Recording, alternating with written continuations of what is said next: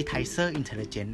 อาหารสมองยามว่าง เกร็ดความรู้ย่อยง่าย กระตุ้นต่อมความคิด เสริมประสบการณ์ชีวิตให้กับตัวคุณ ทำไมเดือนกุมภาพันธ์บางปีถึงมี 29 วันครับ สวัสดีครับ AI Podcast หรือ Appetizer Intelligent นะฮะ วันนี้คุณอยู่กับผม1อภิชาติ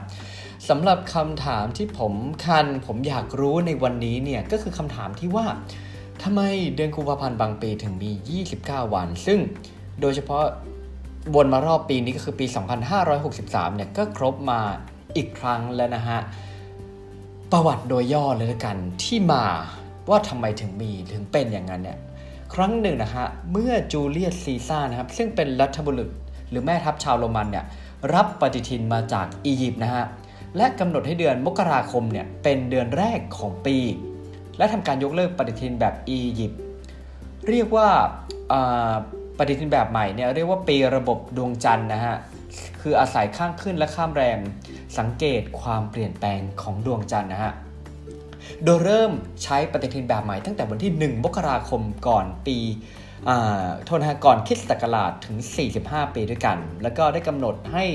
วันในแต่ละเดือนน่ยมีจำนวนวันดังที่เรารู้กันก็คืออย่างเดือนที่ลงท้ายด้วยคมเนี่ยจะมีทั้งหมด 31 วัน และลงท้ายด้วยยนนะฮะจะมีทั้งหมด 30 วันนะฮะรวมทั้งปีเนี่ยจะมีจำนวนวันทั้งสิ้น 365 วันนะฮะ นับกรณีที่กุมภาพันธ์เนี่ยมี 28 วันนะฮะ แต่อย่างไรก็ตามฮะ ระยะเวลาที่โลกโคจรรอบดวงอาทิตย์ 1 รอบเนี่ย มันเท่ากับ 365.24224 วันด้วยกันนะฮะถ้ากับว่าถ้าปีไหนเนี่ยเรามีกุมภาพันธ์ทั้งหมด 28 วันอะปีนั้นน่ะจำนวนวันก็จะมี 365 วัน เท่ากับว่าขาดไป 0.24224 วัน แต่อย่างไรก็ทำในทางกับการถ้านปีไหนมีเดือนกุมภาพันธ์ที่มี 29 วันอะปีนั้นจะมีจำนวนวัน 366 วัน ก็เท่ากับว่าวันมันก็จะเกินไป เช่นกัน และเพื่อความง่ายแก่การเพิ่ม และลดระยะเวลาที่ขาดหรือเกินไปเนี่ยจึงกำหนดให้ปีหนึ่งมี 365 วันนะครับเท่ากับว่าส่วนที่ขาดไปนะ่ะจะเป็นจำนวนปีละ 0.24324 อย่างที่บอกไปนะฮะหรือโดยเฉลี่ยอาจจะประมาณ 6 ชั่วโมง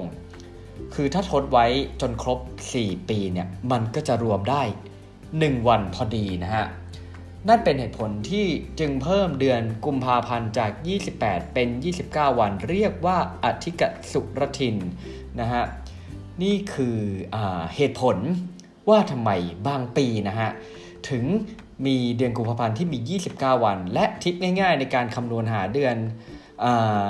หาเดือนกุมภาพันธ์เนี่ยว่าปีไหนบ้างนะครับที่มีเดือนกุมภาพันธ์ 29 วันเนี่ยก็คือเอาปีคิดศักราชหรือคศให้ตั้ง และหารด้วย 4 หากว่าลงตัวและไม่มีเศษนะ่ะ เท่ากับว่าปีนั้นจะมีกุมภาพันธ์ทั้งหมด